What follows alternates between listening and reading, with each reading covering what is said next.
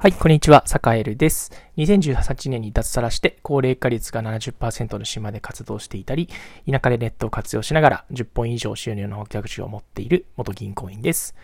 夢に向かって走り続ける人が笑われない場所、田舎チャレンジャーラボの運営をしています。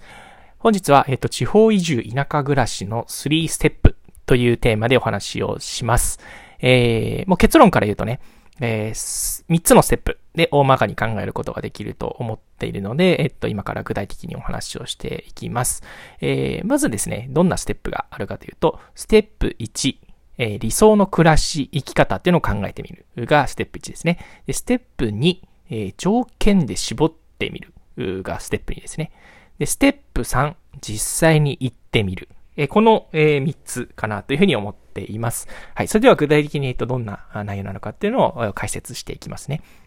はい。ステップ1、理想の暮らし、えー、人生っていうのを考えてみる。生き方っていうのを考えてみるっていうことですね。えー、なんかいきなり哲哲学的な話になったぞっていう感じかもしれないですが、実はこれが一番大事です。まあね、地方移住とか田舎暮らしって、まあ言うてしまえば引っ越しなので、まあ正直ね、あの、なんだろう、地方移住とか田舎暮らししようと思ったら正直すぐできてしまうんですよ。なんで、えっと、まあ、そこの、えー、実際にこう、引っ越しをした後が結構やっぱり大事で、あの、こんなはずじゃなかったとか、えー、本当に自分がしたかった生き方ってこうじゃなかったっていう風になっちゃうとすごくもったいないんですよね。えー、だからこそ、えー、きちんと、えどういう人生を送りたいのか、どういう暮らしがいいのか、どういう生き方がいいのかっていうことを、本当にね、あの、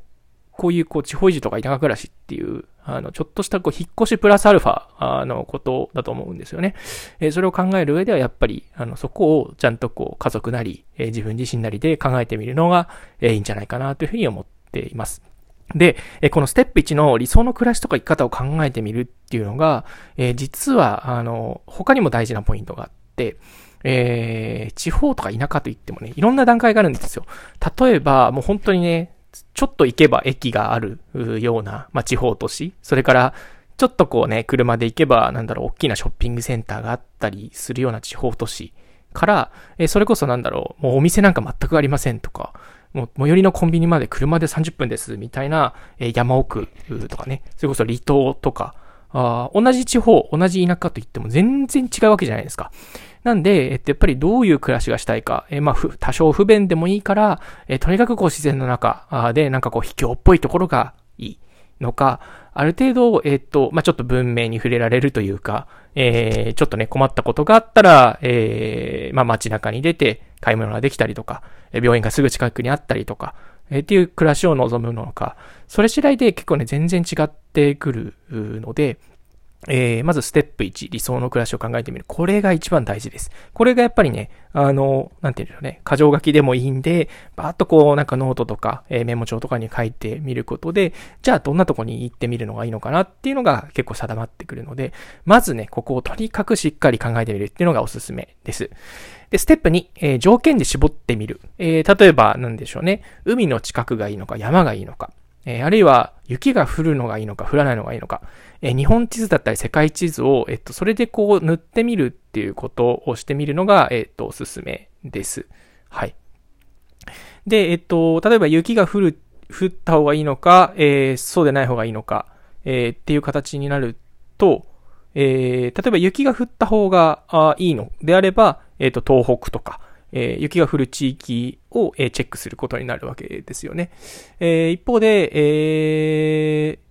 雪が、えっと、降らない方がいい。雪かきとかしたくないぜっていうことであれば、えそれこそ、なんでしょうね。沿岸部、それこそ瀬戸内海であったりとか、九州とか、えそういう地域に、ま、必然的に絞られていくと。いう感じですね。あるいは、それこそ、なんだろう、島がいいとか、ああいうことであれば、えっ、と、島し部に、えっ、と、限られていくわけなので、イメージね、なんかこう、皆さん、あの、賃貸住宅の数も、ね、数もとかそういう、なん、なんて言うんでしょうね。賃貸住宅を探すときに条件検索したりしますよね。駅からこう、10分以内とか、家賃が、えっと、7万円以上、7万円以下とかね、えー、みたいな、あの、条件検索をすると思うんですけど、そのイメージで、えー、絞っていくと、意外と日本地図、あの、世界地図広しといえども、結構ね、あの、自分がこう、いいなと思う条件の地域って結構絞られていくんですよね。なんで僕の場合は例えば、えっ、と、サカエルの場合は、まあ、妻が、えっ、と、広島出身だったりしたので、まあ、広島からまあ1時間半圏内ぐらいでも行けるところっていうのがね、まずね、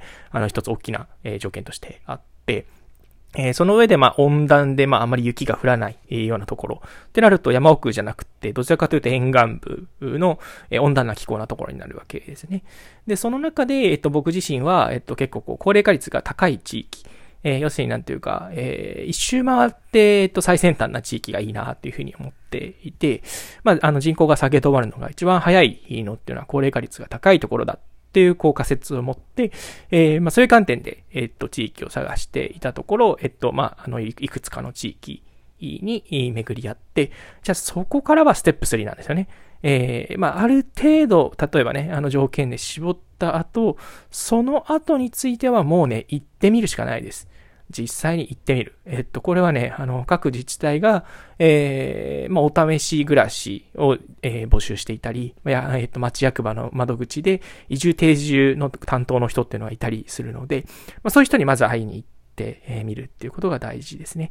で、その中でやっぱり田舎に行くとやっぱり人と人との関係っていうのがすごく、あの、大事になってきます。えー、例えば家を探すときも、あの、なんていうんでしょうね、空き家バンクに載ってな、ない物件とかは、えー、それこそ地域の人に、人づてで聞いていくと、あ、あっこ住めるよ、みたいなのがですね、結構普通に出てきたりするんですよね。お仕事もしかりです。あの、なんだろう、ハローワークとか求人には出てないけど、あっこ探してたよ、人、みたいなのを、えー、地域の人経由で聞けるみたいなことがあったりするので、やっぱ実際に行ってみる。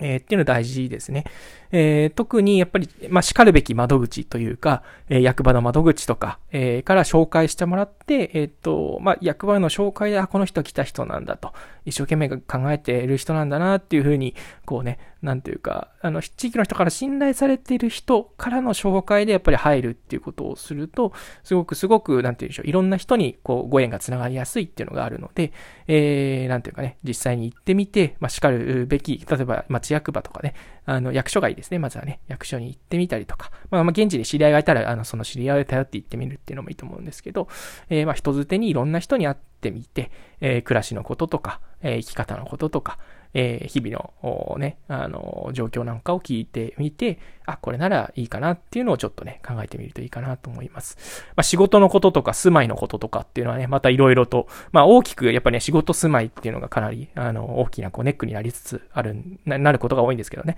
なることが多いんですけど、ちょっとその仕事とか、えっ、ー、と、住まいのことについてはまた別の機会に、えっ、ー、と、お話をしようかなと思ってます。これもね、見つけ方とか考え方っていうのがすごく、あの、しっかりあります。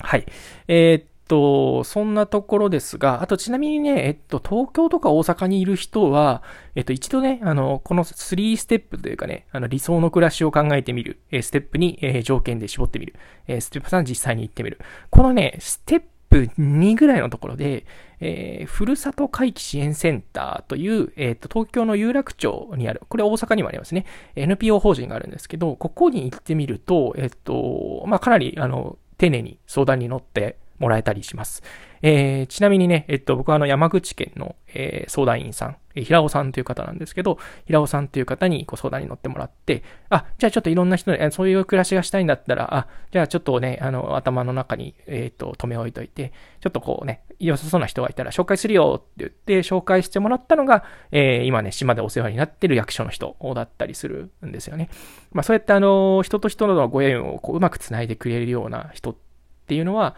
えー、すごく大事にした方がいいかなというふうに思っているので、えー、ぜひ、あの、皆さんもし、いいですね。あの、東京の有楽町近辺にいる人は、あの、ふるさと会議支援センター、えー、ぜひ一回行ってみるといいのかな、なんていうことを思います。で、サカエルのね、このラジオを聞いて、あの、なんか、ふるさと回帰支援センターおすすめされてたんですけど、って言って、うん、それこそね、山口県の平尾さんっていう人とのところとかね、あの、行ってみると多分ね、すごく丁寧に相手してくれると思うので、あの、ぜひ行ってみてください。本当にね、ここに行ったことは僕のかなり転機になったなっていうのを、今思っても、あの、振り返っても思っているという感じだったりします。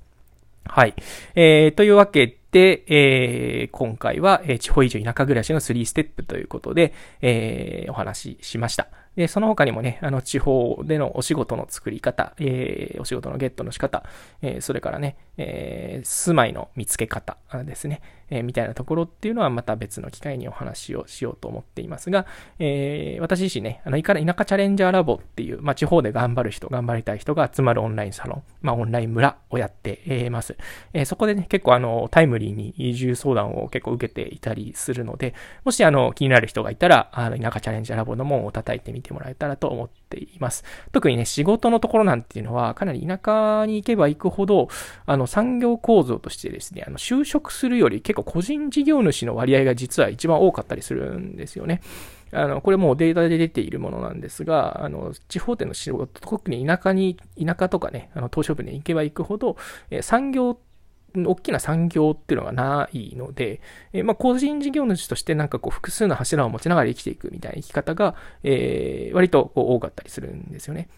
なんで、そういうこう生き方ってどういうふうにやるの？みたいなことっていうのを、えー、割とですね、田舎チャレンジャーラボの中で詳しく話をしていたりしています。えー、なので、気づに気になる方はぜひ、えっ、ー、と、田舎チャレンジャーラボで検索してみてください。この、えっ、と、ラジオの概要欄みたいなところにも貼っておきます。はい。えー、それでは今日は、えー、ここまでにしようと思います。え、今日も聞いてくれてありがとうございました。それでは。